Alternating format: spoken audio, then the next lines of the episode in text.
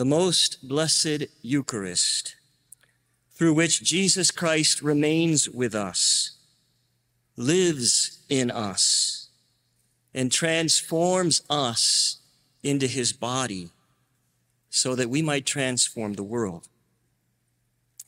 I stand before you this morning to invite you to join a movement. And I join my voice to the voice of Supreme Knight Patrick Kelly yesterday, and even our Holy Father in his letter to all of you, who spoke to us about the importance of this movement in our time. Our bishops, the bishops of the United States, have called for a national Eucharistic revival. And I invite you to help us renew the church by inviting everyone into a living relationship with the Lord Jesus Christ in the Holy Eucharist. I've been entrusted with helping to shepherd this revival, which I think is one of the most important movements of our time. I want to begin by just reminding all of you of the important words of the Second Vatican Council in its document on the priesthood when it said this. The other sacraments, as well as every other ministry of the church, every work of the apostolate are tied together with the Eucharist and directed towards it. Every ministry of the church, every work of the apostolate is tied together with the Eucharist and directed towards it. Every work that the Knights of Columbus do, such important charitable works, Special Olympics, pro-life work, assisting refugees, helping the suffering church around the world, it all flows from the Eucharist. And it's meant to lead people to the Eucharist, to discover in the Eucharist what we know is true. The most blessed Eucharist contains the entire spiritual worth, wealth of the church, said the fathers at the Second Vatican Council, which is Christ himself. Of course, it's no secret that the bishops have called for this movement because of a crisis. The crisis facing our church as we face an increasingly secularized world. And the studies which seem to show that most Catholics, perhaps even as high as 70% of Catholics, do not believe that Jesus is really present in the Blessed Sacrament. And certainly this has contributed to the profound numbers of people, especially young people, who have disaffiliated from the church in our own age and the crisis we know was compounded by the COVID-19 pandemic, which kept many people away from the sacraments for some time and continues to do so. Our Holy Father mentioned your role explicitly in that yesterday, inviting people back after the pandemic. Brothers and sisters, this crisis in the Eucharistic faith of our church has to be addressed because it goes to the heart of who we are. It's the Eucharist that reveals to us who we are as Catholics. It's the Eucharist that makes present for us that greatest gift that Jesus gave us on the night before he died.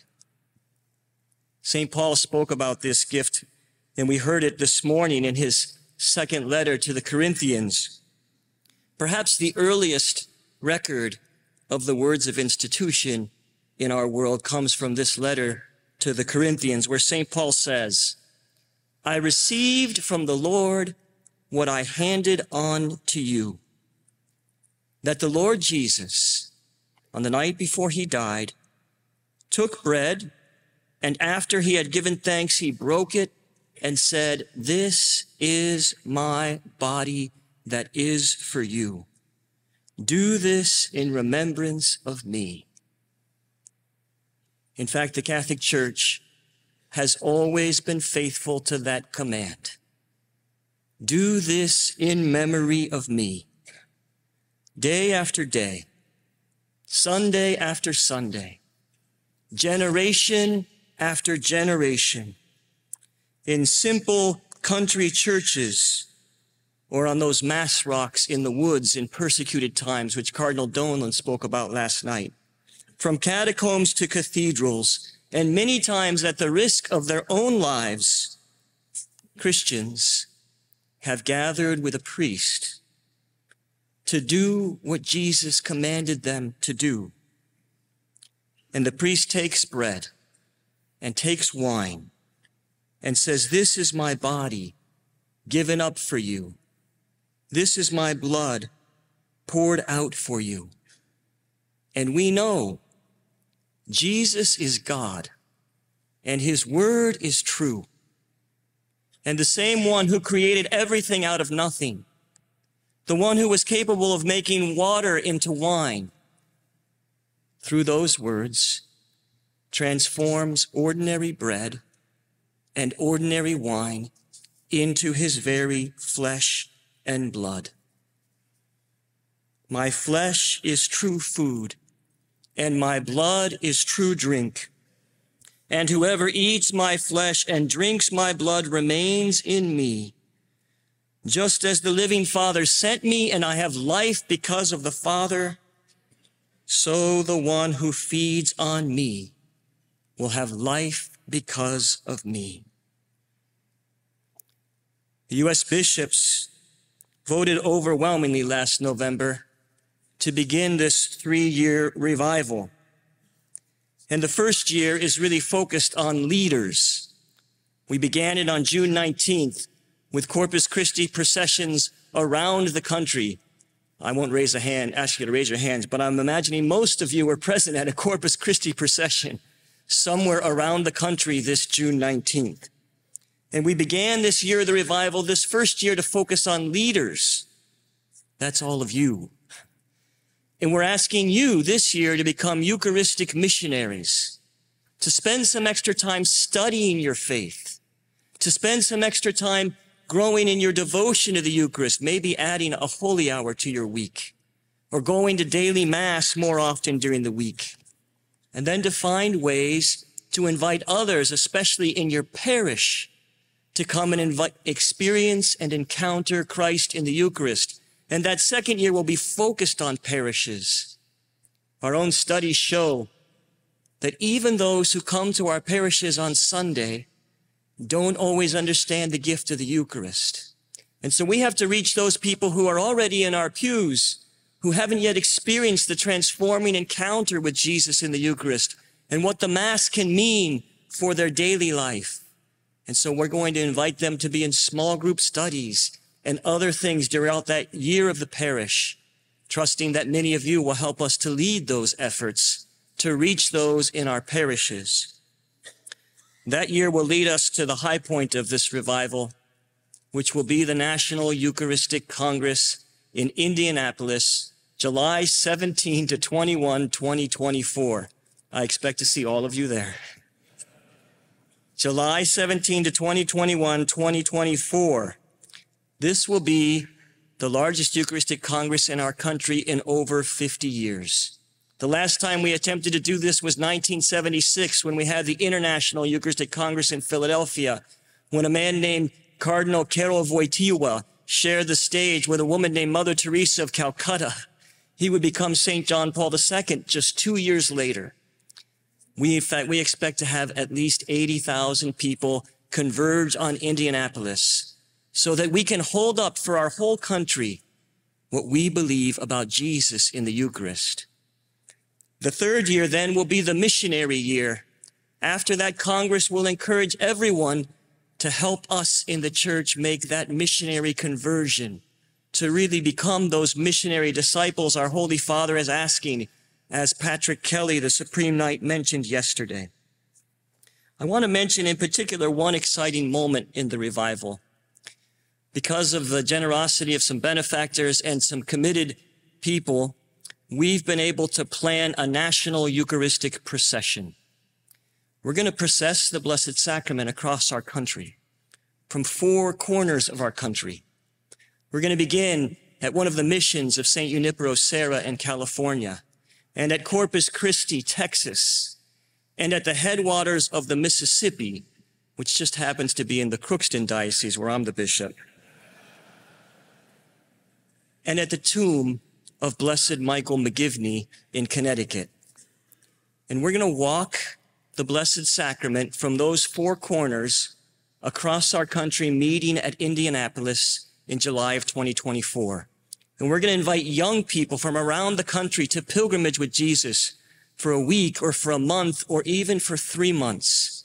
And we hope that when this procession comes to your diocese and your parish, that the knights will be there to greet Jesus and to escort him across that diocese and across that parishes.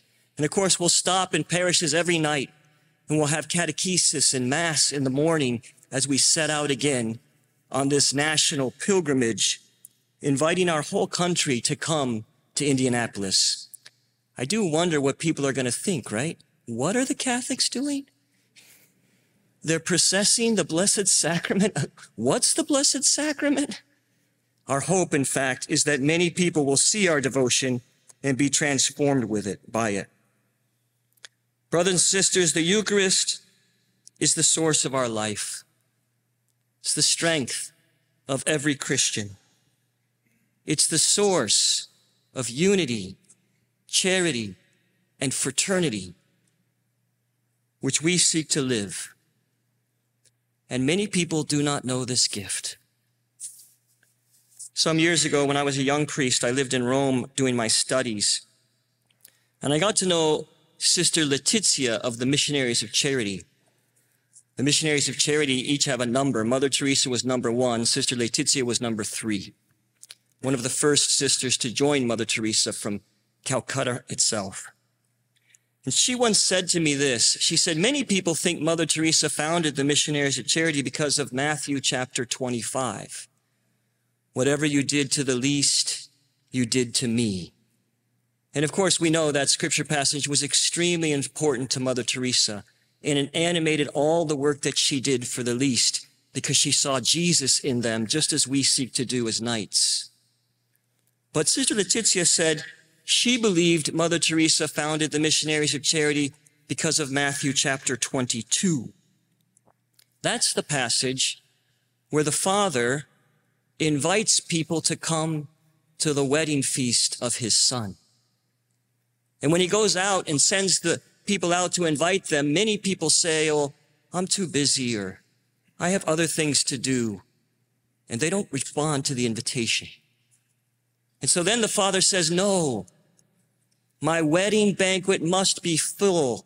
And he sends out his servants to the highways and the byways to invite in the poor and the lame and the blind because he wants everyone invited to the banquet.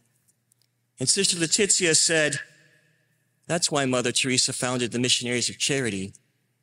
So the poor and the lame would know they were invited to the banquet, to the Eucharist. And brothers and sisters, this is the earnest plea of our Holy Father, Pope Francis. Our Holy Father, Pope Francis uses the exact same image in his latest apostolic letter on the Eucharist, on the liturgy. He begins that letter with this earnest plea to you and to me. Here's what he says. The world still does not know, but everyone is invited to the wedding of the Lamb. We must not allow ourselves even a moment of rest, knowing that still not everyone has received the invitation to this supper knowing that others have forgotten it or have got lost along the way in the twists and turns of human living.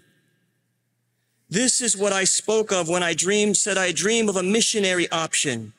That is a missionary impulse capable of transforming everything so that the church's customs, ways of doing things, times and schedules, languages and structures can be suitably challenged for the evangelization of today's world rather than for her self-preservation. I want this so that all can be seated at the supper of the sacrifice of the Lamb and live from him. My brothers and sisters, our Holy Father's asking you, begging you to become a Eucharistic missionary, to let the world know Jesus is waiting for them at this altar longing for them at this altar. So many don't know. So many have forgotten. we must go forth from here and share this life with the world. Vivat Jesus.